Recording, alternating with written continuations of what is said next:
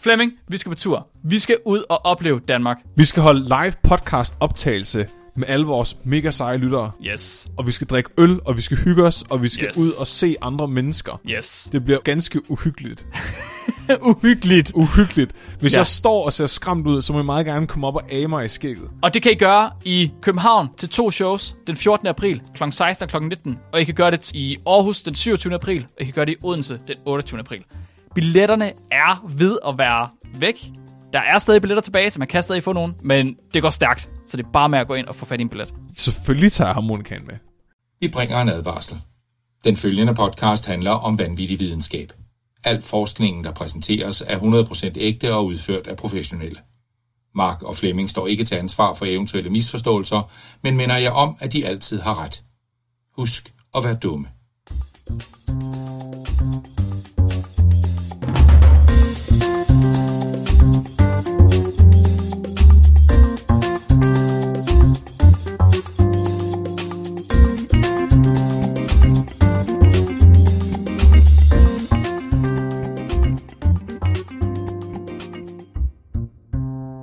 Hej og velkommen til Spækbrættet, din internationale rumstation. Jeg er jeres mars erobrende astronaut, Mark Lyng. Og jeg er den erobrede Marsbo Flemming. Dår. Conquer me, bitch. Velkommen til. Fem du ud af Borligård, har jeg lige hørt. Ja, Ja. ja. ja.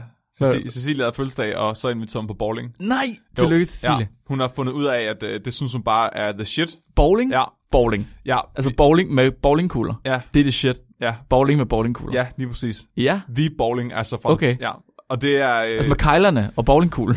ja, altså, nej, nej, med kuglerne og bowlingkejlen. jeg forstår det ikke. Altså, er det det shit? Ja. Det er, det er fordi, vi går på nogle mærkelige dates. Så vi er begge to sådan lidt... Altså, hun er også mærkelig. Hun skjuler det bare bedre, end jeg gør. Det giver Jeg tror mening. faktisk, hun er mere mærkelig, end jeg er, når det kommer til Det stykket. giver også mening. Men så har vi lavet sådan nogle mærkelige dates. Så har vi været på sådan noget fuglestand-up og bowlingture og sådan alt muligt underligt. Ja. Og så fandt hun ud af, at det der bowling, det bare var mega fedt. Vi fik sådan en bowling-gavekort, og det, det synes hun bare, og det har hun aldrig rigtig prøvet før. Ja, jeg er vild med det. Ja. Så i år, der er også tænkt ud, "Ja, på min fødselsdag, der skal vi bare ud og bowle. Så vi Ja. er ude og bowle sammen med svigermor og, Sådan. Ja. ja, og Vilje. Hvem vandt? Det gør Vilje. Det gør, det gør vildt. Hun havde den sygeste bowlingteknik. Hun tog sådan bowlingkuglen op og sådan holdt den foran sig. Og så løb hun sådan hen til banen, og så smed hun den sådan ud foran sig, og så, så hoppede den ligesom hele vejen øh, ned til kejlerne og ind i banderne og sådan noget. Så, Det lyder fandme smart. Ja. Altså som en, ligesom en hobbybold. Jeg tror, øh, Ville har misforstået spillet, men det lyder sejt, hvis hun vandt. altså jeg prøvede at lære hende det der med, du ved, man skal have den i strakt arm og sådan Ja. ja. trille den og sådan noget, men det, øh, det virker Er sgu de, ikke meget bedre også, de dernede. er vel for tunge til hende, er de ikke det? Nej, der er sådan nogle børnekugler. Nå, er det det? Ja, ja, med sådan et billede. af en Jamen, jeg kæmpe- tror også, hvorfor fik hun ikke den der rutsjebane? Den der øh, bowlingkugle Ej, rutsjebane. Hold kæft, mand, det skal mine børn fandme ikke bruge sådan noget. Nå, nå, nå, nå, nå, nå. Det, prøv Hvad at så kunne med, de lige... hvad, Hva? hvad, hvad med børnebander? Ja, det var der. Nå. Det var derfor, jeg tror, det var derfor, hun vandt. Nå, okay. Du spiller også en børnebander. Nej, men jeg vil gerne. Ellers kan du ikke ramme noget. Men der var ikke nogen, der, der, er ikke nogen, der troede på, at jeg var et barn, der hed Flemming. Åh. Hvor mange øh, point fik du? Hvad var det højeste point, du fik? Jeg fik ikke engang nogen strike. Jeg fik to spærres i træk. Det var nok det vildeste. Du er så dårlig. Hvad? Det er imponerende Det var, dårligt. nej, men prøv at høre. Det er fordi, jeg skal altid vise mig lidt, så jeg, skal, kan- jeg, jeg går mere op i, hvor hurtigt jeg kan få bowlingkuglen til at rulle. Så det er sådan, du ved, hvis jeg kan få den til at rulle med 40 km i timen lige ud i siden, så er der... Men det så er står sådan der en ikke god nogen dag. steder, Flemming. Jo, jo, der står fart på. Hvad? Mm-hmm. Hvor har I bowlet hen? Det gør der ikke der. I Sønderborg. Fuck, hvor sindssygt. Jeg skal også til Svendborg Bowl. Så måler den hastigheden på Det vil jeg da også. Det er da Ja. meget sejere end at, se, end at få point. Ja. Men vil det, også jeg se, det også. er faktisk bare dig, der har spillet bowling forkert altid. Det tror jeg også, der. Det er fordi, jeg kun har spillet i Bowling Fun. Men Det er da også bowling fun, vi har i Sønderborg. Så forstår jeg det ikke. Ej, Jeg er ki- lidt kigger, forvirret. Du kigger bare helt forkert på den der scoreboard der. Du er bare distraheret af at kigge alle. Er det en hastighed, der står i stedet for? Der står en hastighed nedenunder scoren. Det gør der altså ikke, hvor der var jeg bowlet. Det gør der altså ikke. Du har bare ikke kigget det rigtige Bror, sted. det gør der altså ikke. Prøv at de rigtige hardcore bowlere, de behøver ikke engang kigge på skærmen. De kigger bare på kuglen, når den triller, så siger de 44,2. Men eneste gang skal de Ja, 44,2. Ja, ja. Står og putter talkumpulver på deres øh, bowling. Ja, så rammer det rigtigt en gang imellem. Ja. Ja. ja.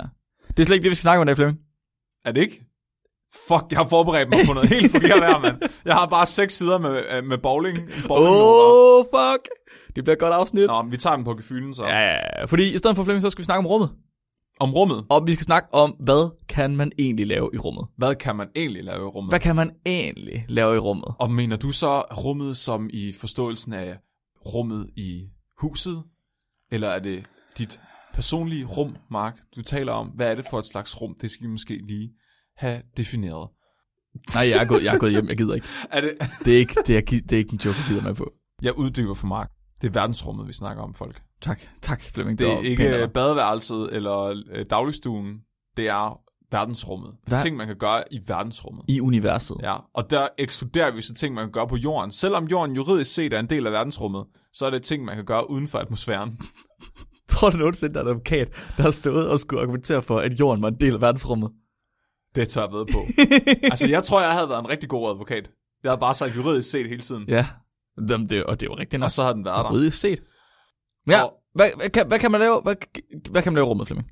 Kan man... Hvad har du fundet ud af, man kan lave i rummet? Hvad skal du snakke om? Jeg skal snakke om, øh, at man kan skyde ting ud i rummet. Ja, Og øh, jeg skal snakke om øh, levende ting, man kan skyde ud i rummet, og levende ting, man har skudt ud i rummet. altså mennesker, eller Dyr og planter. dyr og planter. Ja. Aha, Mm-hmm. javel. Jeg, øh, jeg har taget et fokus sådan lidt på, på livet i rummet. Så de, de mennesker, der nu engang sidder oppe på en international rumstation, kan de lave det samme, som vi kan? Uh. Altså kan man alt det, man normalt kan, eller er der noget, der bliver sværere, fordi man kommer i rummet? Øh, Er noget, der måske bliver umuligt Og gør i rummet. at gøre i rummet? Det er spændende. Ja, det er lidt spændende. Ja. Det er lidt spændende. Til de observante lyttere, så har de måske opdaget, at vi har fået en rigtig sej disclaimer i starten af vores afsnit. Men virkelig øh, spidse speakerstemme, og det er simpelthen øh, takket være Christian Eiming. Altså Magnus sagde, et lurpak til øregangene. Lurpak til øregangene. Intet mindre. Øh, Christian Eiming, han har simpelthen sørget for, at der aldrig nogensinde er nogen, der skal være i tvivl om, at øh, vi er altid ret. Det er meget pænt om. Ja, og øh, det har lige hævet niveauet på vores podcast øh, gang 10, synes jeg. Ga- gange 10 Mindst. med en faktor 10, simpelthen. Ja. Logaritmisk et, et 1 10. Ja. ja. Præcis. Jeg synes, ja. Mm. Og Jamen, han, det, det han er har også helt øh, rigtigt. Det var lavet det, nogle vi andre manglede. ting end, øh, end, end øh, den her disclaimer. Han har også lavet nogle one-liners og sådan noget, som vi kommer til at spille i løbet af afsnittet. Så shout-out til Christian Eiming. Han øh, kører et rigtig fedt kursus, man kan tage herude på SDU, hvis man er studerende på vores universitet, som hedder Mundtlig Formidling. Jeg er sikker på, at du også kommer fra et andet universitet og tager det som valgfag, hvis at du virkelig bare kan sweet-talke studienævnet. Garanteret. Men er der ikke også noget med, at han laver noget for folk, der ikke er studerende? Øh, Jo. f- øh, Han laver Skuespillere og sådan noget? alt mu- han er en rigtig tusindkunstner. Han laver alle Ja, ja. ja. mulige forskellige ting, men han, jeg vil sige, jeg, som, som jeg forstår det, så er hans primære øh, mode of focus, det er, at han er teaterinstruktør, og så, øh, så, så har han en hel masse kompetencer ud fra at være teaterinstruktør. Så mm-hmm. for eksempel, at han har en rigtig god stemme, og han er rigtig god til at lave sådan noget dramatik, så derfor han laver altså voice acting. Han laver også øh, de her formidlingskurser, hvor han øh, altså lærer folk at formidle ting til et publikum. Han snakker også om, at han tog ud til virksomheder og, og hjalp dem med at definere deres udtryk. Det kunne godt være, at vi skulle tage det kursus. Mundtlig formidling, men det har jeg simpelthen taget. Det, f- Nå, Og det er der, jeg mødte Christian Eiming, og det Hvorfor var har et du ikke... ikke- skide godt kursus. du har ikke lært mig noget. Det er irriterende. Altså, hvordan fordi- skal jeg nogensinde formidle mig til publikummet, når jeg nu ikke ved, hvordan man gør? Det er fordi, alle piger, de har en grim veninde, som de tager med, oh. Åh, for at de selv ser pænere ud. oh, douchebag. Og det er derfor, jeg laver podcast sammen med dig, Mark. så tak, til, tak, tak for det, Christian Eiming. Gå ind og øh, like ham og følg ham på Facebook, og, og få ham til at lave en hel masse ting for jer. Okay. Skiller. Åh, oh, du er, er du lidt sur nu? Hvad? Er du lidt pigesur nu? Nej, det er okay. Det er okay. Var det fordi, jeg kaldte dig den grimme veninde? Ja. Men det er okay. Jeg forstår godt, det er, øh, det er for humorens skyld. Vi gør det, det er bare sjov. Det er bare, bare for sjov. sjov, Jeg, jeg, kan godt, jeg kan godt forstå det, Flemming. Ja. Jeg er med. Jeg har også humor. Jeg tager ikke alting personligt. Skal vi gøre Skal jeg starte? Ja. Okay. Alright, så jeg har kigget på, om vi kan det samme i rummet, som vi kan hernede på jorden. Når nu vi sender en astronaut op til en international rumstation, og han eller hun eller hen, eller hvad end nu det nu er, skal være deroppe i mange, mange dage, Mm-hmm. kan de så gøre alt det samme, som de nu kan hernede. Uh. Nikolaj, han har lavet, Nikolaj, vores praktikant, han har lavet en ordentlig røvfuld research. Tak, Nikolaj, det er perfekt. Så, øh, så ud fra det her research her, så skal vi lige have lidt basics på plads. Så øh, Nikolaj har lavet lidt, jeg har lavet lidt, vi tager lige det hele og sætter sammen. Så vi tager alt basic først, og så øh, Flemming, han skal komme ind på noget lidt mere avanceret bagefter, tror jeg. Jeg tror, Ja. ja. jeg er klatreinstruktør øh, nede som frivilligt en gang om ugen, og der plejer jeg at sige, at først så tager vi ligesom de basic teknikker, og så bagefter så tager vi de mere avancerede teknikker. Ja, Ja, så det her det er basic teknikker. Det er det, man, man skal kunne i, i hovedet. Så først og fremmest mad. Kan man spise i rummet? Flemming tror, du, man kan spise i rummet. Det er et fucking dumt spørgsmål. Selvfølgelig kan man spise i rummet. hvor jeg Vi vil har gerne haft- have lov til at svare. Vi har haft astronauter på øh, ISS ja. Ja. i et helt år ad gangen. Så det, jeg håber, at de har fundet en måde at spise i rummet på. Kan det ikke få drop? Nej, Nå, jo, men Det ved jeg faktisk. Det er faktisk, det er faktisk et super godt spørgsmål. Kan de få drop? Nå nej, for hvis det er 0G, Ja. så er der jo ikke noget tryk på posen. Nej. Så kan det være, at alt deres blod bare de, sådan ryger den anden vej. Uh, what? Fordi at hjertet pumper det jo ud. Okay, vi har allerede, vi har allerede røget langt af sporet, Flemming. Man, Nå kan, ja, man kan ja. spise rummet. Der Ja. var øh, den første astronaut, der nogensinde spiste rummet, hed John Glenn, og han spiste på, øh, ombord på Friendship 7 i 1962. Wow, wow. Og dengang, der var man faktisk ikke klar over, om indtagelse og as- absorption af mad, det fungerede Ej. i tarmsystemet. Prøv lige at tænke på at sidde der og æde en fransk hotdog, og så er du i tvivl om, den kommer til at dræbe dig. Prøv, det er fandme et ærgerligt eksperiment. Prøv at tænke på, hvis det gik galt. Det er død, det er sej, en sej måde at dø Prøv at, på. tæ- prøv at tænke at sende en astronaut op, og så sige, ja, vi er godt nok ikke sikre på, om du kan spise, men altså, du ved, så finder vi ud af det. det GG. Bare æde med 0G. er fucking sindssygt, mand. Ej, hvor sjovt. Gider der kunne være gået galt egentlig. Altså, hvordan kunne man have været død, død af det, hvis man ikke vidste, at det var Sult, sikkert? vel? Nej, men jeg tænker, hvad kunne der gå galt ved at spise i 0G? Vil øh, tingene så s- ikke kunne sluges, for eksempel? Hvis tyndekraften ikke hjælper med at sluge tingene. Ja, muligvis. Muligvis, ja. Det, Eller lige snart den åbnede munden, så dens indvold bare blev suget. ud. jamen, de, ja, måske de der peristaltiske bevægelser, der trækker mad ned, Ja. at de ikke fungerede ordentligt. Men ja, de fungerer vel ikke på grund af tyngde. Det gør de jo så ikke, kan vi Nej. se. På grund af tyngdekraften. Heldigvis. Ja, heldigvis. For John Glenn. For John Glenn. Ved du, hvad han spiste? Nej. Han spiste applesauce. Altså, hvad hedder det? Hvad? Ja, æblegrød. Spiste han æblegrød? Han fik æblegrød, der var pakket ind i en tube. Nej. Og så fik han øh, xylose sukkertabletter med vand. For satan. Og det her eksperiment, det Prøv at høre. demonstrerede... Det der, det er før Elon Musk han kom i rummet. Ja, det er der Elon ingen tvivl Musk om. han sørger for, at det er fedt. Han sørger for at gøre nogle sjove ting. Ja, det, det- der, det, altså de kunne godt Det have skal været- være kaviar kristal. Ja. Sådan er eller, det. Eller et råt løg. Et råt løg? Ja. Et råt løg? Ja. Det er... Ja, fordi så er eksperimentet perfekt. Det er det, det skal være. Det skal være råt løg. Ja. Hvad? Hvad? Hvad? Fordi det er underligt.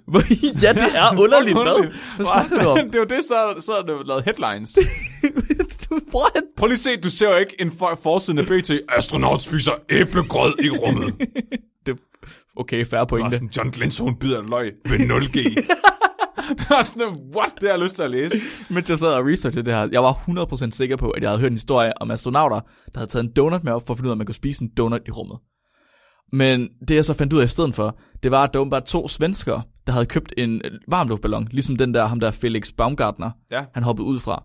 Og så havde de puttet en, en donut op på den her varmluftballon, sendt den op i stratosfæren, og så var ballonen selvfølgelig poppet, og så havde de spist donutten bagefter. Da den kom ned, Ja, det er, åh, så det er en donut, der har været ude i rummet. de havde spist en donut, der havde været ude i rummet. Det er sejt. Men er det det? Det er De havde i virkeligheden bare puttet donuten på en varmluftballon, og så sendt den op, og så havde de grebet den bagefter. Det er ret dumt. Det er lidt dumt. Prøv at tænke på, hvis donuten var landet oven på nogen, og de var døde af det. Jeg tænker, den har ret meget fart på, når den kommer ned fra atmosfæren. Ja, ja men den kan, har- den kan jo kun nå terminal velocity. Ja. Den kan jo kun nå en vis hastighed, og så ikke mere. Men tror du ikke, det er nok til, at man dør af at blive ramt af den? Det ved jeg sgu ikke. En donut, den er ikke så stor. Des mindre ting er, des mindre masse ting har, des mindre er deres terminal velocity også. Så det kommer an på, om der var creme i den eller ej. Ja, det er det, det, det, det kommer an på. 100%. John Glens eksperiment med æblegrød og ja. ikke et råt løg. Ja. det demonstrerede så, at folk de kunne både spise og synke og øh, fordøje mad i et vægtløst miljø. ja. Så, hey, vi kan spise ude i rummet. Det er meget fedt. Men det er jo, altså, vi skal være ude i rummet i lang tid, og vi kan ikke tage s- hver kilogram, man tager med op i rummet. Ja. Det er pisse dyrt. Og vi skal spare. Det er sparetider. Det, det har vi ikke råd til. Så øh, vi er nødt til at gro vores egen mad i rummet. Ja. Kan man det?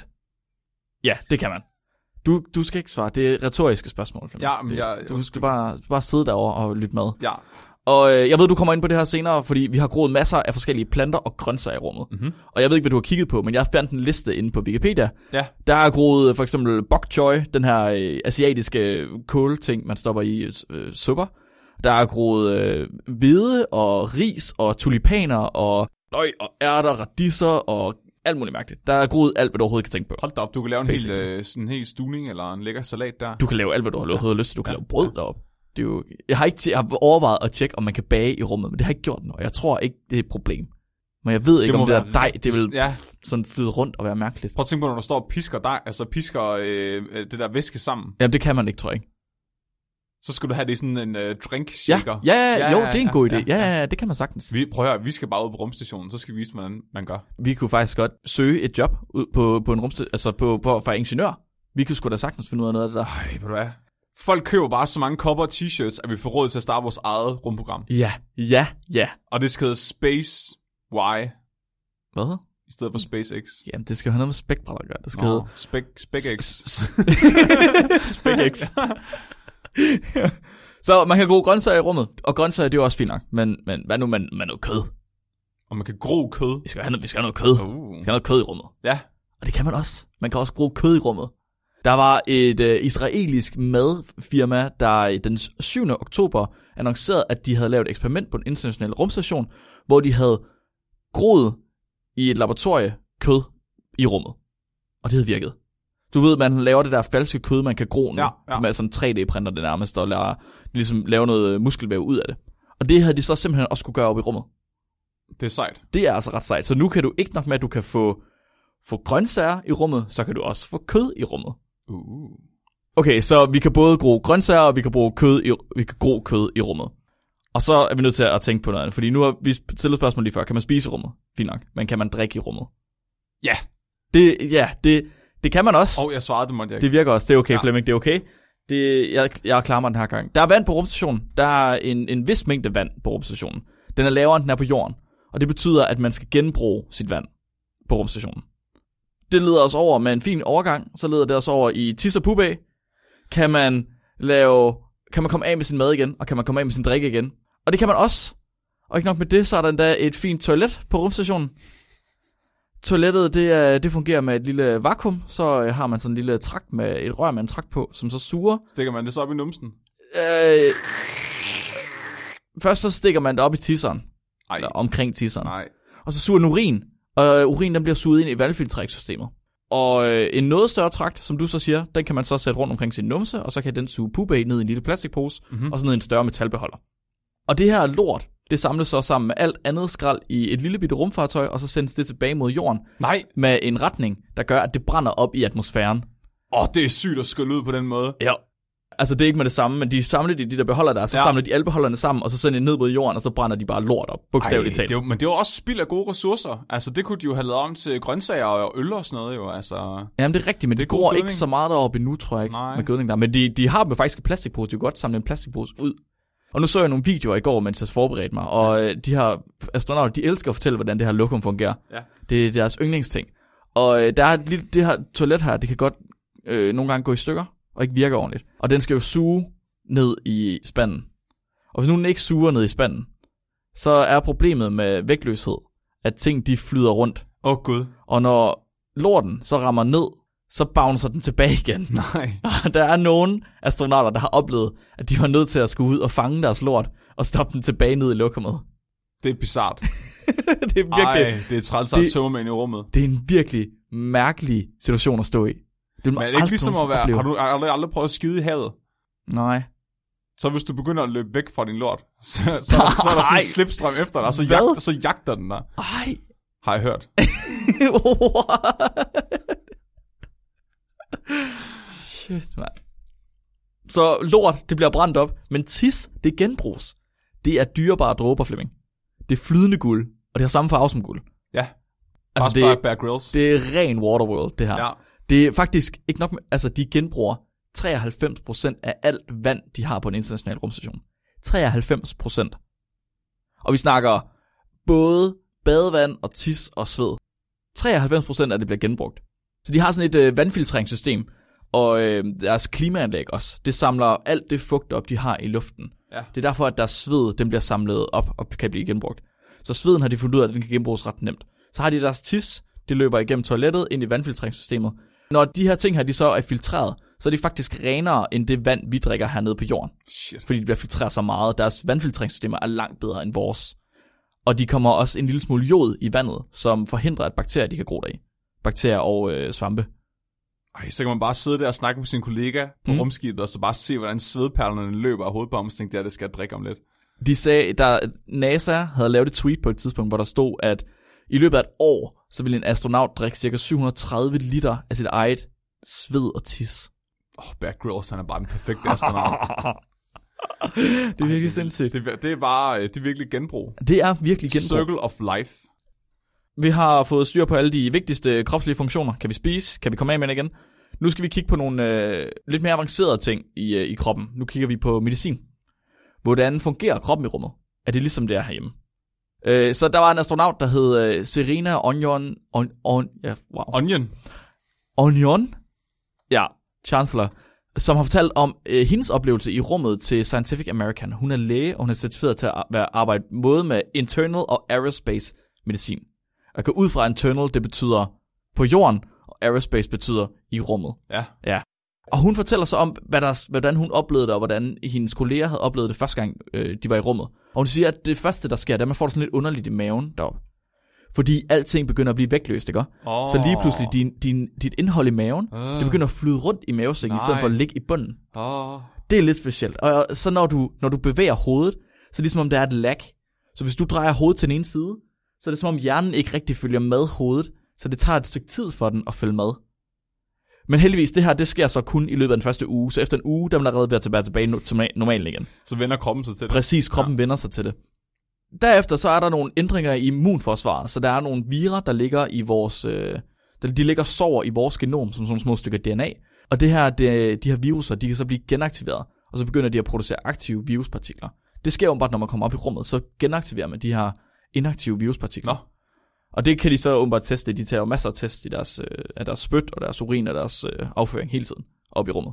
De største problemer, de har deroppe, det er højst sandsynligt problemer med stråling, og så er det fordi øh, problemer med knogletab. Så Ja. ja. op i rummet, der kan astronauter simpelthen miste knoglemasse. Op til et procent om året, tror jeg, det er, det siger. Hold Af da op. deres knoglemasse, det er ret meget. Så det er simpelthen bare, fordi de ikke har brug for at have tykke knogler, så holder kroppen bare op med at og, og, og la- bevare dem tykke. Ja, simpelthen. Ja. Og den eneste måde, de så kan undgå det her på, det er ved, at de, de træner. De undgår ikke, at de mister knoglemassen, men når de så kommer tilbage til jorden igen, så kan de nemmere få knoglemassen tilbage igen, hvis de har trænet ude i rummet. De skal bare drikke en masse mælk En, en masse mælk. Ja. En masse mælk. og gøre alt, hvad far siger. Og det er faktisk sjovt, fordi de havde problemer med, det her, med de her knogler her Ja. til at starte med, fordi da de først havde lavet det her vandfiltreringssystem med TIS, så, fandt de, så havde de en succesrate på 85% i forhold til at genbruge vandet. Så de kunne få 85% af det vand her tilbage igen. Ja. Men da de så kom op på rumstationen, så kunne de lige pludselig kun få 75% af vandet tilbage igen. Nå. Og det var fordi, at astronauterne de mistede knogler. Og knogler er fyldt med calcium. Hvor skal der calcium hen? Det rører i tis. Nå. Så når de tissede, så havde Ej, deres ad. tis meget mere calcium. Nej, de tisser deres knogler ud. De tisser deres knogler ud, og når det her, øh, de så reagerer med de kemikalier, de behandler vandet med, eller tisset med, Ja. så begyndte det at lave salte, som så simpelthen øh, altså, klumpede til, klumpede sammen og stoppede det her filtreringssystem. Så astronauternes knogler blev tisset ud, og så begyndte knoglerne at stoppe deres vandfiltreringssystem til, så de havde en meget lavere vandgenbrugsprocent, Nej. end de havde regnet med. Nej. Deres skelet stopper vandfiltreringssystemerne, Er det fordi de ikke tisser det langsomt ud. Vanvittigt. Fuck. Til gengæld kan de sidde og spise æblegrød ud af en tube. Præcis. Til gengæld de sidder og spiser æblegrød og få ud af en suget deres tube. lort ud af en træ. Mm, det er dejligt. Og så er der effekten på øjnene. Der er nogle astronauter, der har oplevet, at deres øjne, deres øjenæbler, de har ændret form, mens de var ude i rummet. Nej. De har simpelthen ikke været samme form, som de er hernede på jorden, fordi at de kan blæve på den måde, de kan. Så de har simpelthen oplevet, at de ændrer form. Har, og at skal den... den, de så gå med briller? jeg ved det faktisk ikke, men de har også oplevet, at den optiske nerve begyndte at hæve, så deres syn det ændrer sig. Så måske What? er det ikke Det er vanvittigt. bare deres øjne, der langsomt bliver suget ud af kranet på dem. Fuldstændig. Ham der, øh, hvad hedder han, Kelly, øh, ham astronauten, der var deroppe i år. Nu Ja. kan jeg ikke huske, hvad han hed til fornavn, men han hed Kelly til efternavn. Han, øh, han snakkede om, at det værste ved at være deroppe, det var, at hans øjne de faktisk begyndte at brænde. Han kunne mærke det. At han fik ondt i hovedet, da hans øjne begyndte at brænde, fordi han har blod i hovedet hele tiden, og øjnene Ej. de begynder at ændre form og sådan noget. Og så, øh, Nicolaj han er ligesom en lille bonus med, der var et studie i 2001, som fandt ud af, at astronauter, som snorkede på jorden, de ville snorke mindre, når de kom i rummet, eller måske slet ikke. Så jeg har overvejet, om jeg skulle til rummet. Det kunne godt være, det Altså, var det, det- der skulle til. Om det er der, jeg bare skal bare falde i søvn, generelt set. Kan du ikke bare få sådan en ballon og binde dig fast til ligesom den der donut? Jo, det synes jeg. Men det vigtigste spørgsmål, Flemming, det er det spørgsmål, som jeg stillede mig selv som lærer først. Og jeg ved, at du har også stillet dig det spørgsmål, og jeg ved, at lytterne, de tænkte det også. Med det samme, de så titlen på det her afsnit her, så tænkte de, kan man bolle i rummet? Kan man, kan man stikke en tidsmand og en tidskone i rummet? Hvad Ah. tror Man du? må, jeg tror, man får en rimelig ondskabsfuld boner. Det tror du? Fordi der er jo ikke, altså trykket er jo så lavt, så ens, ens diller, den bliver bare, altså det er jo ligesom at have sådan en penispumpe på, bare sådan, Nej, det er faktisk sjovt, du skulle sige det. Det er sjovt, du skulle sige det. Men, men lad os, øh, lad, os- lad os tage den fra starten af. Lad os tage den fra starten af. Ja. Så øh, kan man bolle i rummet? Det er lige pludselig en helt anden historie. Lad os forestille os, at vi har en mand og en dame i rummet. Det er det, jeg selv har prøvet, så det er det, jeg har nemmest ved at forklare, så det er det, jeg Det er forklarer. Altså, så fucking heteronormativt. Det er fordi, at jeg ikke har prøvet det andet, så jeg ved ikke. Jeg ved det ikke. Men hvis I nu har prøvet begge dele, så kan I jo oversætte det til, hvad nu I end foretrækker. Skal vi ikke sige det sådan? En wee-wee og en wawa. Ja. Så vi har en mand og en dame. Vi kalder dem for Ib og Lilian. Ja. Og Ib og Lilian, de kan godt lide hinanden. De vil gerne bolle. Og de tænker, de er oppe i rummet først og fremmest. Det, det skal vi nok lige have med, at det er en rimelig vigtig detalje. De er også oppe i rummet, og de vil gerne bolle oppe i rummet. De tænker, at den her lave tyngdekraft, de nu har oppe i rummet, den er smart, den er perfekt, fordi så kan de få udøvet alle deres vanvittige, akrobatiske, Ah. ah. seksuelle tendenser. Så det er jo det, de skal i gang med.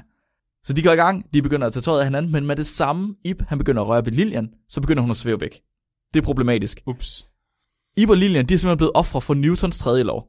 Fordi Newtons tredje lov, den siger, for hver kraft der er, så vil der være en modsat, men lige stor kraft. Og det var også det, der fik Neil deGrasse Tyson til at tweete, at When you're not in space, it push you backwards. Åh, oh, ja. Det var også, det skulle være slutningen på The Martian, det der, at det er sådan, han kommer op til rumskibet. Det er sådan, Det er Newtons tredje lov, der gør, at hvis du nu brækker din arm af og kaster med den, så svæver du den modsatte vej. Mm-hmm. Det, øh, og det er også det, der sker, når Ib han begynder at røre ved Lilian, så begynder hun at f- gå og svæve Ej, væk. Det er farvel, problematisk. Farvel Lilian. tegn for holdet. Men heldigvis, Ip han er, Ip, han er smart, han har, han har forberedt sig. Han har, lavet, han har fået la- specielt lavet en sele, den hedder 20 suit, I kan finde den på Wikipedia og Google, Nej. som øh, han bruger til at spænde ham og Lilian sammen, og til at spænde dem fast til rumskibet, de nu er i. Fordi så kan de jo ikke komme væk. Ja. Perfekt. Ingen problem der. Så nu skal der satan, nu skal der, nu skal der, for, nu skal der laves Så skal der spermoladevej. smøres en dongolademad. Prøv for satan, man. Nu bliver, det, nu bliver det godt, Flemming. Nu bliver det rigtig godt. Men efter at øh, Lidan hun har slået Ip 40-20 gange hen over glansen, så er der stadig ikke rigtig særlig meget gang i Ip. Og Lilian er i virkeligheden også en lille smule ærgerlig over, at hendes skamlæber, de heller ikke er smuldet op til dobbeltstørrelse, som de plejer. I kan godt høre, jeg Ej, ved... du kan ikke, må ikke kigge på mig med de der døde øjne, mens du siger sådan noget. du ser bare fuldstændig... Nu skal du bare høre om skamlæber. kan godt høre, hvor meget jeg ved om anatomi. Fordi problemet er, at ved lav tyngdekraft, så bliver blodet fokuseret i hovedet og i brystet. Og der bliver ikke pumpet særlig meget blod ud til resten af ekstremerne. Nej, hvad? Er det rigtigt? Yep. Det gør det nemlig. Det er godt nok nemmere for hjertet at pumpe blod rundt, fordi der ligesom ikke er noget tryk, den skal pumpe imod. Men til gengæld så pumper den ikke meget længere end til hovedet og til brystet. Og det er også derfor, når man ser billeder af astronauter. Chris Hadfield for eksempel, han har lagt masser af video op. Ham med skægget, overskægget. Ja, ja. Han er altid sådan helt rød i hovedet, og øh, han blodret er ved at poppe i hovedet på ham nærmest. Det er simpelthen fordi, at de har så meget blod i hovedet. Fordi at hjertet det ikke rigtig pumper det rundt til andre steder. Det pumper det til brystet og til, og til, og til hjernen. Men ikke i det andet hoved. Ikke i det andet hoved, nej. Ikke til, ikke til de andre vigtige organer, Så åbenbart. de fryser bare konstant på fingre og tær. Og... Ja, det må de gøre. Ej, hvor vildt. Det betyder simpelthen, at øh, der er ikke særlig meget blod tilbage til hverken tidsmanden eller tidskonen. Faktisk så er Ips testosteronniveau også sænket. Nej. Jo, Hvorfor det? det er åbenbart. Så jeg tænker, det er på grund af det manglende blod... Til, øh, hvad hedder det? Til no- nonkerne. Ja, ja, manglende blod rundt omkring i hele Ja, ja, kroppen, ja. ja. Ikke? og så må der også være en mindre signal til, at han skal testo- testosteron ud, eller i hvert fald så bliver det bare transporteret mindre. Ja. Så hans testosteronniveau det er faldet. Hvad sker der, når mænds testosteronniveau det falder? Så bliver de feminister. så bliver de feminister. Det betyder, at deres libido det falder. Er det rigtigt? Ja. Ja. Så øh, Ip, han, har- han har faktisk heller ikke rigtig lyst, åbenbart. Men han, vil, han, han er sgu en fighter. Ip, han er sgu en fighter. Han prøver alligevel. Han prøver alligevel. Og Ip, han får endelig lavet lidt mere end en halvfed choppy. Og så kan han og Lilian, de kan rigtig gå i gang. Og så går de i gang. Men det bliver bare virkelig varmt og virkelig svedigt, virkelig hurtigt. Fordi i rummet, der findes der ikke et naturligt flow af vind, ligesom der gør hernede. Nå. Så når de er i gang, og de begynder at, at få det varmt, så begynder de at svede, og de her svedperler, de sætter sig på huden, og kan ikke rigtig komme af på grund af overfladespænding.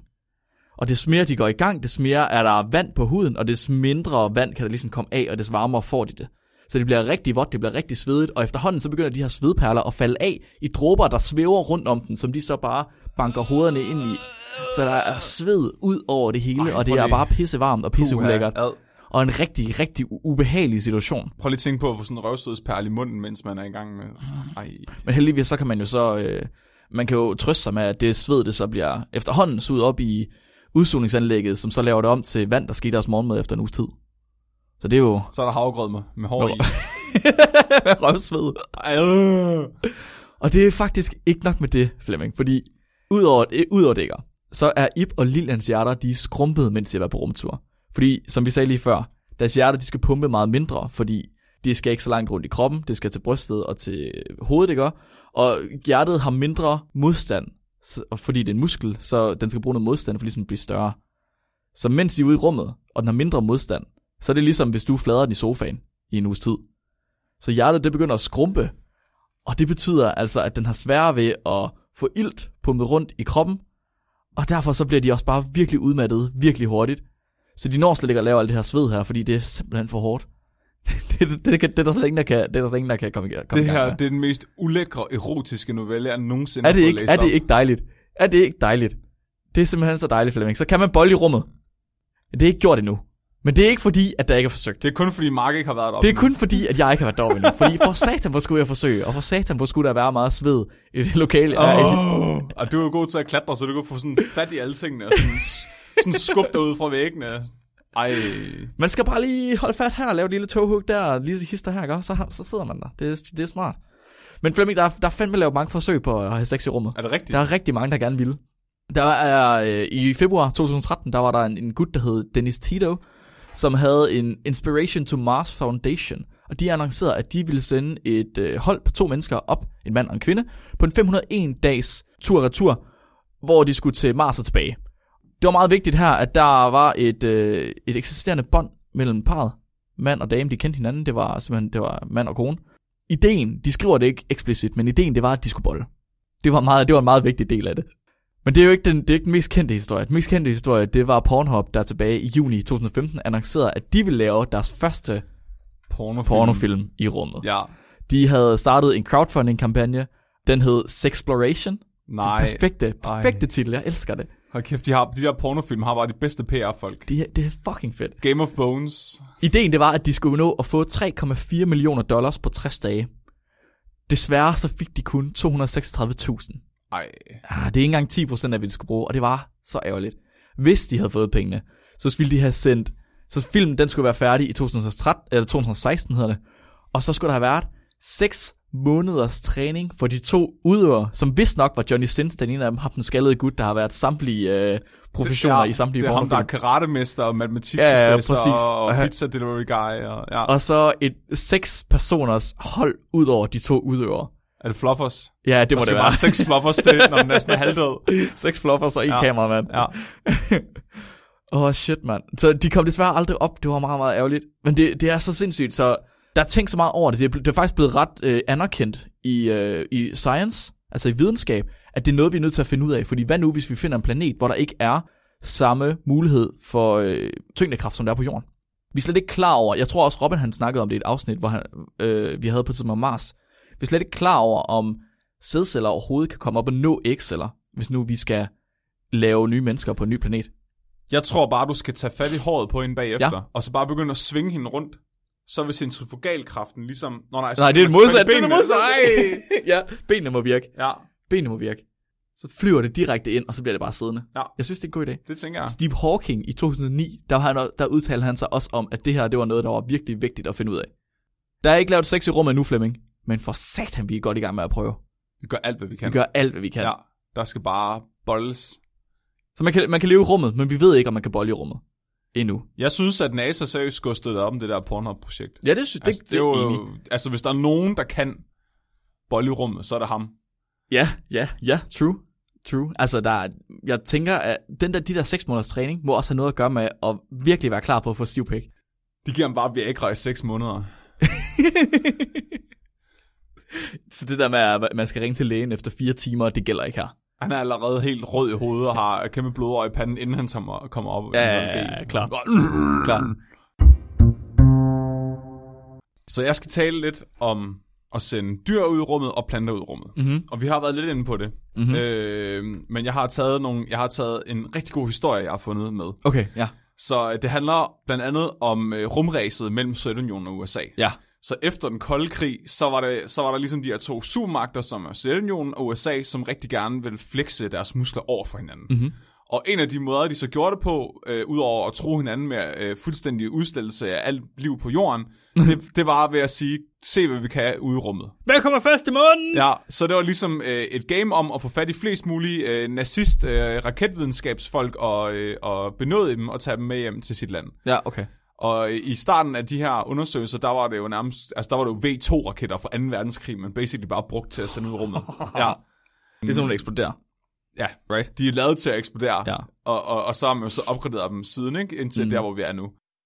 Vidste du egentlig godt det, at der er rigtig mange nazister, som øh, lavede raketter under 2. verdenskrig, som blev benådet af USA og, og Rusland? Nej, det var jeg ikke klar Jo, over. Altså for at lave rumraketter bagefter? Ja, de var med til rumræset, så de, øh, så de kom faktisk i eksil i Sovjetunionen og USA og blev benådet af, af hvad hedder det, af af staten, og så fik de lov, til gengæld skulle de så arbejde for dem på, på uh, The Space Race. What? Ja, der er en meget berømt historie om en nazist, jeg ikke uh, kan huske navnet på, men han havde haft sådan en kæmpe stor slavelejr, basically, hvor han havde jøder til at gå og lave V2-raketter for sig, hvor, altså, hvor de tog den jøde ud, der arbejdede langsomt og skød hver eneste dag. What? Ja.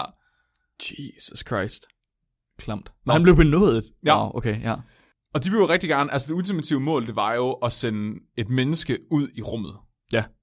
Men det gjorde russerne først. Så det ultimative mål blev at sende den første person op på månen. Men ændrede de bare spillereglerne, bare fordi at Rusland kom først? Ja. Hvad? Det kan man sgu da ikke bare. Men prøv, at det var USA, ikke? Altså, og det er jo den historie, vi alle sammen har fået at vide. Åh, USA vandt The Space Race, fordi de sendte en person op på månen først. Prøv at høre. Russerne sendte en person op i rummet først og fik ham ned igen. Hvorfor stoppede de egentlig uh, Space Race så? Han hed Yuri. Ja, ja, jo, ja. De stoppede faktisk, Det var- de, de stoppede faktisk først i 1991 med rumræset. Er det rigtigt? Ja. Nå. inden de kunne sende mennesker ud i rummet, Ja. ja. så var de jo lige nødt til at teste først. Fordi det går ikke, at du bare sender en eller anden dude ud i rummet, og så eksploderer han og dør, og så får du bad publicity, og så står USA bare og siger, "Nå, I er dårlige. altså, det er ligesom en rigtig, en real life øh, battle, ikke? Nå, ja, men at det du, er vil, rigtigt. du vil ikke ødelægge dit omdømme over for den anden. Ja, ja, klart, så klart, øh, klart. de har ligesom startet med at sende planter og frø ud i rummet, og så har de ligesom arbejdet sig opad. Mhm. Ja. Objektivt set, Mark. Ja, objektivt set. Objektivt set, Ikke subjektivt set. Nej, totalt objektivt set. Ja. Ja. Hvad vil det bedste levende væsen være at sende ud i rummet? Det er objektivt set. Det, bedste objektivt liv, det- bedste set. det er objektivt bedste, Bedste set. set. set og juridisk set bedste dyr at sende ud i rummet være. Nej, jeg synes, det er synd for dem alle sammen. Jeg vil godt se, jeg vil godt se øh, en hest. Jeg vil godt tænke mig at se en hest i rummet. Objektivt set, så er din mening dum. Fordi heste, de er meget tunge, og heste, de er meget dumme. Heste er ufattelig dumme. Ja. Objektivt set, så er det allerbedste dyr, man kan sende i rummet. Høns. End of story. Vi ved det alle sammen. Og sådan er det bare. Jeg skal snakke om hønserumræset. Og ja, det er en ting. Det er en fucking ting. Problemet er bare, russere, de værdsætter ikke høns på samme måde, som vi gør. Russere, de kan bedre lide vakler. Nå, Okay. okay. Og jeg tror, det er, fordi vagter, de er mindre. Men basically, så vagter, de er basically bare, altså, øh, minihøns. Okay. Nå, det, vil- jeg troede faktisk, det var sådan en duagtig nogen. Ja, men de kan ikke rigtig flyve ordentligt, og de går bare og, altså, og lægger æg og sådan. Altså, de har også sådan total øh, overaktiv øh, livmor, som Okay, okay. bare ja, ja, ja. plopper æg ud hele tiden. Nå. Så russerne og amerikanerne, de skal se, hvem der først skal have høns i rummet. Okay. Og høns, der kan lægge æg i rummet. Og russerne, de testede, de prøvede faktisk i 11 år at få vakler til at lægge æg og overleve ude i rummet, før det lykkedes dem. I 11 år. 11 år. Det er for lang tid til sådan et projekt. De tænkte, vakler, der kan lægge æg i rummet, det er skide godt, fordi så kan vi spise dem. Det er, Det er godt tænkt. og så kan de også spise vaklerne. hvis- Jamen, selvfølgelig. Ja, det er renewable food source. Det er pisse smart. Så de springer hele det der step op, altså det der step med planter og sådan noget. Fuck det. Vi Fuck det. Vi går direkte til høns i rummet. Ja. Jeg skal fandme ikke have ris, jeg skal have høns. Så de havde rigtig mange problemer med, at de her vakler, de blev fucking mærkelige af at blive rodet ud ved 0G. What? Nå. Ja, så de, de, de havde faktisk øh, vakler med op, som øh, havde lagde befrugtet æg, og som, så, øh, som de så prøvede at rode ud i nogle rummaskiner. Okay. Men de blev mega deforme og kom aldrig rigtig ud af æggene, fordi de fik så meget stråling ude i rummet, og de fik så meget varme. Nå, vildt. Ja, men til sidst så lykkedes dem, efter 11 år lykkedes dem, at klække levedygtige vakler ud af de her æg i 1990. Okay, okay, okay, okay, okay, okay, okay. Men hvordan havde de det bagefter? Og det er mega fucked up. Så hvordan tror du, Mark, at noget levende væsen vil have det ved aldrig nogensinde at opleve tyndekraft? Ingen gang i fostertilstand. Deres knogler er jo helt fucked. Deres muskler er helt fucked. Det, det er ligesom, vi, det snakker vi også om i et andet afsnit. Den der tv-serie, hvad fanden hed den? Åh, nu kan jeg ikke huske det. Den der tv-serie, hvor der, er- hvor der er forskellige fraktioner rundt omkring af rummennesker og øh, Nå, den der Netflix. jordboer, ja, ja, ja, hvor de kalder dem, der bor op på en eller anden rumstation eller måne eller sådan noget, dem kalder de et eller andet specielt, fordi de ingen knoglemasse har. Og så de kan ikke tage, når de tager dem med ned på jorden, så den værste tortur, de kan give dem, det er at udsætte dem for jordens tyngdekraft. Det er sejt. Det er fucking mærkeligt. Men jeg tænker, det er sådan noget, at de er jo bare totalt fucked up. De har jo heller ingen sans for... for øh, de har jo ingen retningssans. Og det er nemlig rigtigt, for det var det aller værste for dem. Det var, at fordi de aldrig har haft noget koncept om syndekraften, så har de ikke haft noget koncept om at interagere med ting. Så de her kyllinger, og der, der er videoer med det, de her vakkelkyllinger, de kunne ikke finde ud af at gribe fat i noget. What? De lå bare søvet. Nej, nej, hvad? Totalt apatisk. Nej, Jo, nej. Altså, hvad? jo, fordi de har jo bare, altså de, er jo- i deres verden, der er de jo stadig bare et foster, der ligger og oster rundt inde i et æg, ikke? Altså, de, ja, så de kunne ikke engang, de kunne fucking ikke engang få dem til at spise. what? Fordi de kunne ikke forstå at sluge ting.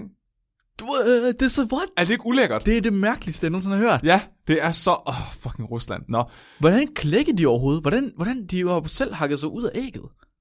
Det er fucking mærkeligt for mig. Ja. Ja. Så de har hakket sig ud af ægget, men så er de stadig sådan, hov, det var vist bare noget, jeg drømte. jeg ved faktisk ikke, om de, om de selv klikkede sig ud, eller om russerne tog dem ud af æggeskallen. Ah, Okay. Oh, okay. Men de var i hvert fald fuldstændig... Altså, det er bare sådan nogle rumgrøntsager, basically. Altså, det er bare sådan en nugget, der ikke fatter noget. de som troede bare, at de var kommet ud i et meget større æg, der var lavet af metal, som de ikke kunne klikke. er så underligt. Så øh, Igor og Gregor, de sidder og kigger på de her æg, der endelig er klækket, og så tænker de, åh, Dostojevski. Hvad gør, de? Hvad gør de for at prøve at ordne det her? Fordi de var jo virkelig, altså de var virkelig gerne have hot wings. De er fodret med vodka.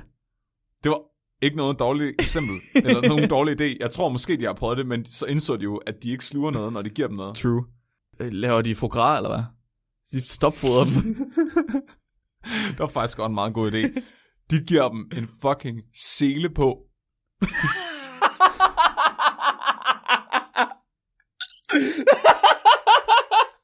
Det er ikke dumt. Det gør det der mange. Nej. Jo, og ved du hvad? Virker det? Det virkede! Nej! Jo, de fattede lige pludselig at gå og spise ting, Fuck. Fuck, det er dumt. men det havde så andre konsekvenser. Fordi de her vakler, der, når de så voksede op, så havde de absolut ingen interesse i at parre sig. Okay.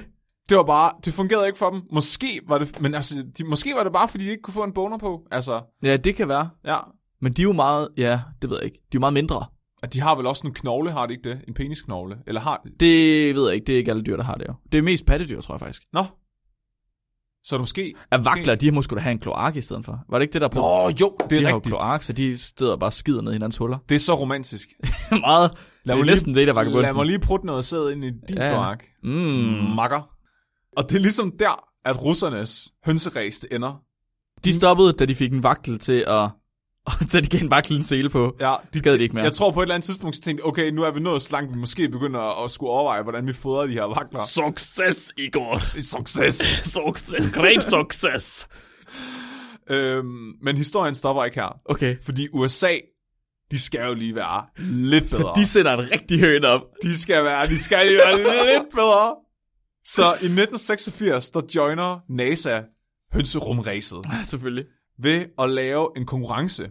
Så øh, det her det er en ting, som er, som er alment kendt blandt øh, mange forskere. Det er, at hvis du virkelig gerne vil have en rigtig, rigtig god idé til et innovativt forskningsprojekt, så skal du bare spørge de førsteårsstuderende, fordi de er så dumme, de ikke forstår, hvor dumt det, de siger er. Og det var det, NASA gjorde. De spurgte en hel masse skolebørn, hvad for nogle forsøg skal vi lave i rummet? Og så fordi de er overhovedet ikke biased børn, de siger bare, hvad end der falder dem ind, så lige pludselig kommer der bare et eller andet, der er genialt. Noget, som aldrig nogensinde ville dukke op på en NASA brainstorm session. Ja. Og der er en dreng Der er en dreng. ved navn John Wellinger. Nej, han hedder ikke Flemming Nielsen. Nej, men det kunne han godt have gjort. gjorde ikke, det gjorde. John Wellinger, han synes, høns er mega svedige. Så han øh, fortæller om i et interview, at han elskede øh, at ro høns ud sammen med sin far, og se, hvordan hønsene de ligesom vendte æggene. Så hans far havde forklaret ham, at øh, hønsene de er nødt til hele tiden at vende æggene rundt i de her tre uger, de roer på dem, fordi ellers så ligger blommen så nede i bunden og bliver deform. Wow, det var jeg slet ikke klar over. Og så tænkte John Willinger, kan jeg vide, hvad der sker, hvis blommen er en 0G? Fuck, det er godt tænkt. Og s- Fuck, det er en genial dreng. Så i 8. klasse, der skriver han en brev ind. Så fik han PUD lige med det samme. Det er ikke meget galt. Det er faktisk, og du skulle bare vide. Så han skriver et brev ind til NASA, og så skriver han, hvad med, at- hvad med at putte hønseæg ud i rummet? og så siger NASA, det er en fucking god idé! og vi, vi gør det, men vi mangler nogle penge.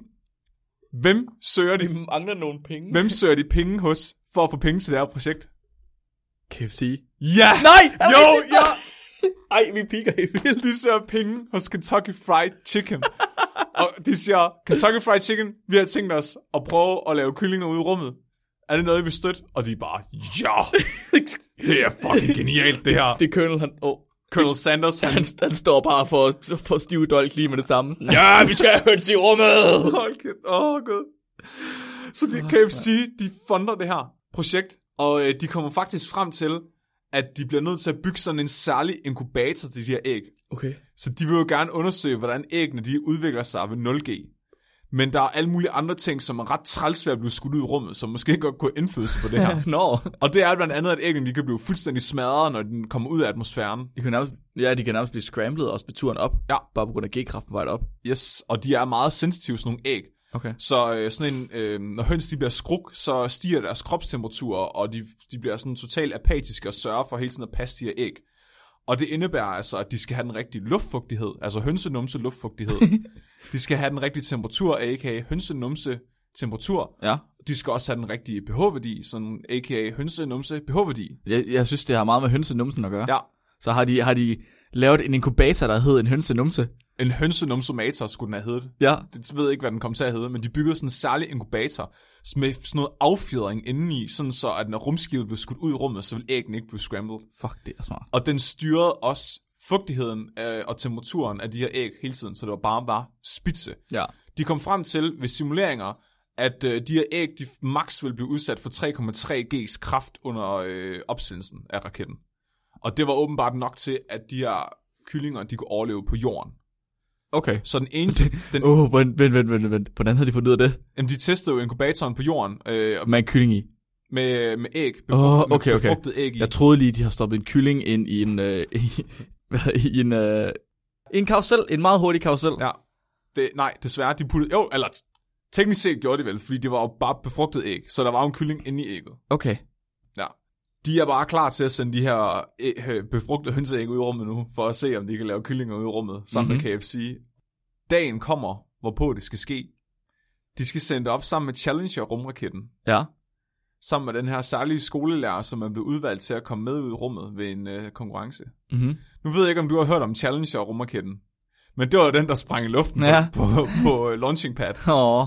Det er så tragisk, fordi hele det her eksperiment, det springer i luften, sammen med øh, crew og alting, og, og, og den her skolelærerinde, som faktisk også skulle sendes op med, altså hun døde jo bare for øjnene af sin familie. Jesus. Ja, og ham her, John Wellinger, øh, han var freshman på universitetet på det her tidspunkt, og han så også det her ske. Han var der den dag. Hold op. Ja. Uh, fucked up side note, som uh, jeg har fra uh, Salmonella Academy på YouTube. De overvejede faktisk at sende Big Bird op i stedet for hende her skolelæreren. Dår. Big, Big, Big Bird fra Sesame Street. Nej. Jo. Prøv lige at tænke Wow. på, hvordan det havde været, hvis Big Bird var død i en eksplosion foran alle de her barn. Oh, wow.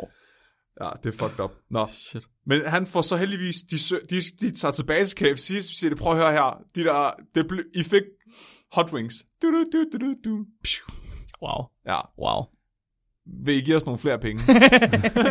og så siger KFC, så skidt da, og så får de faktisk lov til at prøve igen. Hold op. Ja, så tre år senere i 1989, der er de klar til at prøve en gang til, og der bliver den så sendt afsted med Discovery rumraketten. Og de sender 32 befrugtede hønseæg afsted i den her inkubator. Og der er ligesom to grupper af de her æg. Så en ene gruppe af æggene er- har været befrugtet to dage før, at de blev sendt afsted, og de andre har været befrugtet øh, ni dage før. Okay. Det vil sige, at, der, er- at øh, de her fostre de er i forskellige udviklingsstadier. Mm-hmm. Og det har de simpelthen valgt alt efter, hvilke stadier de har været i på det tidspunkt, de blev udsat for 0G. Okay. Ja, det er fordi, raketten, den, er kun, den skulle kun afsted i 6 dage.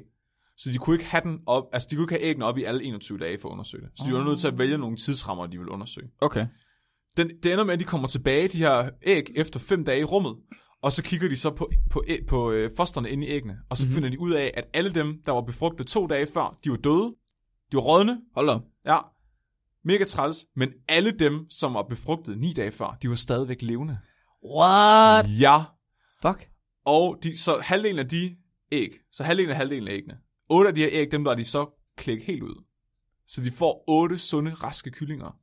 Og en af de her kyllinger, den kommer simpelthen i en zoologisk have, og den bliver navngivet Kentucky. Og ved skiltet ind til den solo, altså det bur, hvor den stod i, der står The Original Recipe for Space Chicken. og hele projektet kommer til at hedde Chicks in Space med X. Fuck. Det er mærkeligt. Ja, det er så genialt. Det er virkelig sjovt. Og nu sagde du noget med universitetet, og ham med John Wellinger. Ja. Det gik ikke, værre, det gik ikke bedre eller værre, end at han har sit eget fucking aeronautics firma i dag. What? Ja. Så han, har, han er CEO for rumfartsfirmaet TechShot. What? Er det ikke sindssygt? Fuck. Det, man, prøv at høre. Alle kan blive til noget, var Flemming. Og han har stadigvæk høns den dag i dag. Og han, er- han er quotet som at sige, Chickens are simply great creatures. Sikke en klog mand. Det er, jeg er totalt lamslået. Sikke en god afslutning. Ja, Hvor er det smukt sagt. det er sindssygt. Kineserne, de er også kommet med i det her rumræs. Og kineserne, de har lavet et mega sejt eksperiment, de har tænkt sig at sende op i år faktisk. De har lavet en af de her kæmpe store terrarier, som er sådan en øh, lukket glaskuppel, Ja. hvor ting ligesom kan leve inde i Det er sin de der egen... lukkede økosystemer her. Præcis. Så de har lavet en flaske fyldt med øh, forskellige plantefrø og insektæg. Så de vil se, om der ligesom indstiller sig sådan en form for symbiose mellem de insekter og planter, der kommer ud af det, så man på sigt kan lave sådan nogle lukkede økosystemer i rummet. Oh, Det er sejt. damn. Ja, det er ret sejt. Så har jeg lige forberedt lidt, jeg vil sige om planter i rummet. Mhm. Så der er nogle ret interessante pl- ting om planter i rummet. Så som jeg sagde tidligere, så startede man med at sende frø ud i rummet for at se, om liv overhovedet kunne opretholdes øh, under de her tilstande, som astronauterne potentielt set ville blive udsat for. Mhm. Første gang, man sendte noget levende ud i rummet, det var med en V2-raket i 1946, så det er basically lige da 2. verdenskrig er slut. Der siger øh, USA til en nazist, kan du ikke lige prøve at sende nogle frø ud, og så se, hvad der sker. Ja. Det, det gik galt, fordi V2-raketter, de er lavet til at springe i luften, og det gjorde den. Sådan sprang i luften. Ja, ja. Hvem, hvem havde gættet det? Ja, men øh, de prøvede så t- to gange mere det år, samme år, og der okay. lykkedes det faktisk at sende majsfrø og bomuldsfrø op og tilbage. Okay. Og de groede nogenlunde, så vidt jeg kunne forstå. Ja. I 71, der gør man det så ordentligt. Der sender man 500 frø fra træer op, og så dyrker man dem, da de kommer tilbage igen. Sindssygt. Og de gror faktisk, de groede faktisk fint. Okay. Så øh, der, der var ligesom øh, safe indicator for, at liv faktisk godt kunne overleve og komme ud i rummet og tilbage. Men der er nogle, an- nogle ting, der er interessante ved at sende planter ud i rummet versus øh, levende organismer, såsom mennesker, og hunde og høns. Og det er, at planter de afhænger rigtig meget af tyngdekraften for at gro. Så vi, vi gror jo bare, som vi gør. Der er bare en opskrift på mark, to arme, to ben, hoved øh, over røv, slut. Og sådan er det med alle. Hoved over røv. Ja, men planter, de er jo nødt til at tilpasse sig det øh, miljø, de står i, for de kan jo ikke rigtig flytte sig. Nej, Så de er hele tiden nødt til at gro efter, hvad for, hvad, hvordan deres omgivelser er. klar. Og det er altså rigtig svært for en, når ens omgivelser ikke har nogen tyndekraft. Og det, og det er det, man la- faktisk stadigvæk forsker rigtig meget i. Der er en teori om, hvordan planter de gør det her. Så man ved, at de bruger noget, der hedder gravitropisme, og noget, der hedder fototropisme. Og fototropisme, det er, at de gror efter lys. Mhm. Så de kan sanse, hvor lys er henne, og så gror de i retning af det. Men gravitropisme, det er, at de kan mærke jordens tyngdekraft, og så gror de efter tyngdekraften. Så øh, Altså, altså, det er vel rødderne, der går efter tyngdekraften. det er faktisk også resten af planten. Er det rigtigt? Ja. Planter, de har et, hormo- et hormon i sig, der hedder auxin. Okay. Og auxin, det, bliver, tr- det kan ligesom diffundere frit rundt inde i planten. Så du skal forestille dig, det er ligesom, hvis du har en spand med vand og sand i, Ja. og du rører rigtig godt rundt i det der øh, vand, så det bliver helt plumret. Med tiden, der vil sandet ligge sig på bunden af spanden. Ja. Det er det samme, auxin gør inde i planter. Okay. Så det ligger sig i bunden af planten. Okay. Hvis det er i rødderne, så fortæller det rødderne, her skal I gro den her retning. Mhm. Hvis det er i resten af planten, så fortæller det til planten, her skal du ikke gro, du skal gro den anden vej. Okay. Så det er ligesom øh, spejlvendt. Ja.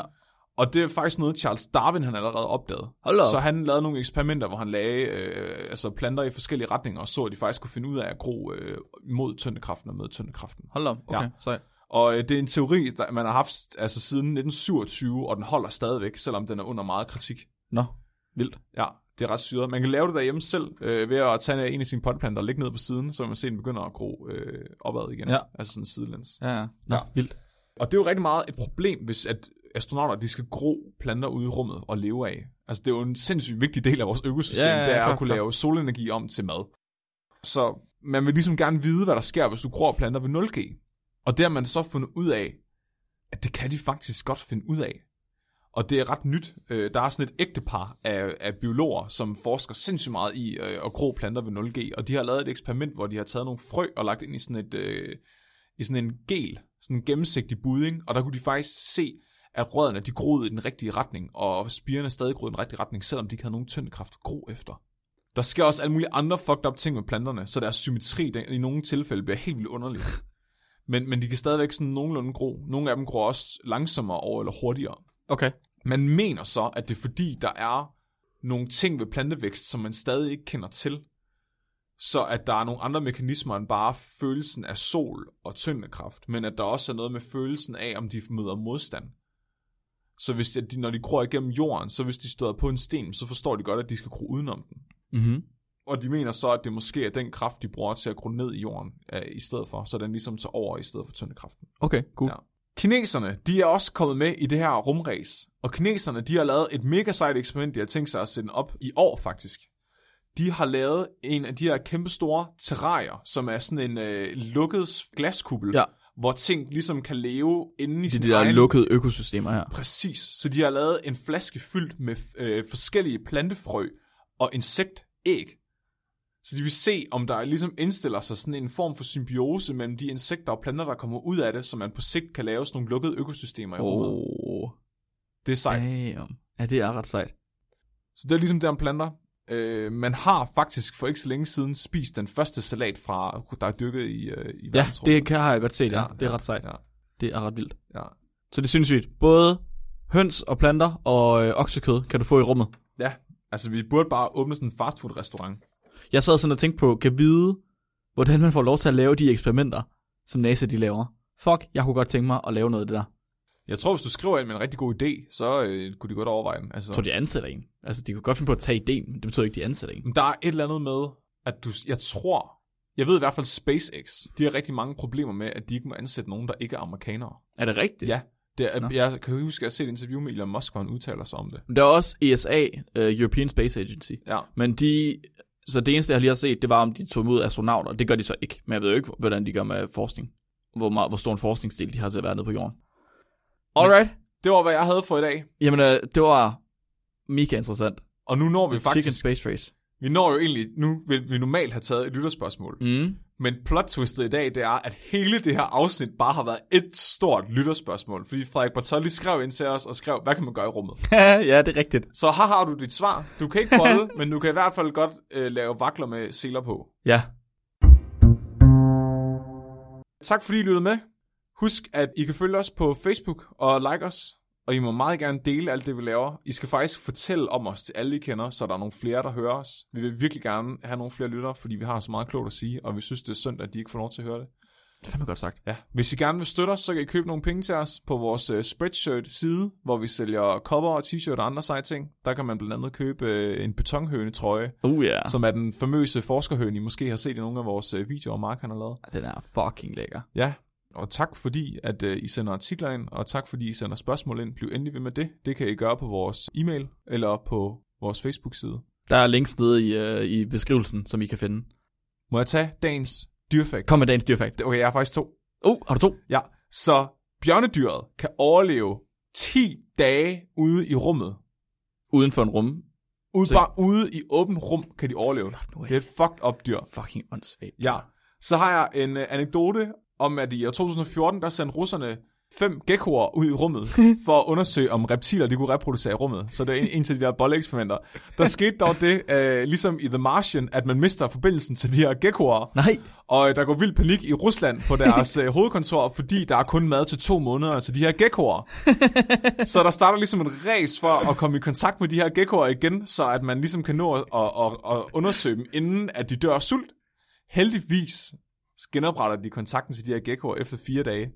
Desværre er der bare sket det, at de er totalt mumificerede, de her gekkoer. Fordi de bare frosset ihjel på den der rumskib. Og øh, russ- russerne, de har udtalt sig, at, at de har udnævnt en emergency commission til at undersøge gekkoernes død. Fuck, det er godt, mand. Tak fordi I lyttede med. Mit navn det er Flemming. Og jeg hedder Mark, og jeg lytter til Spækbrættet. Husk at være dum.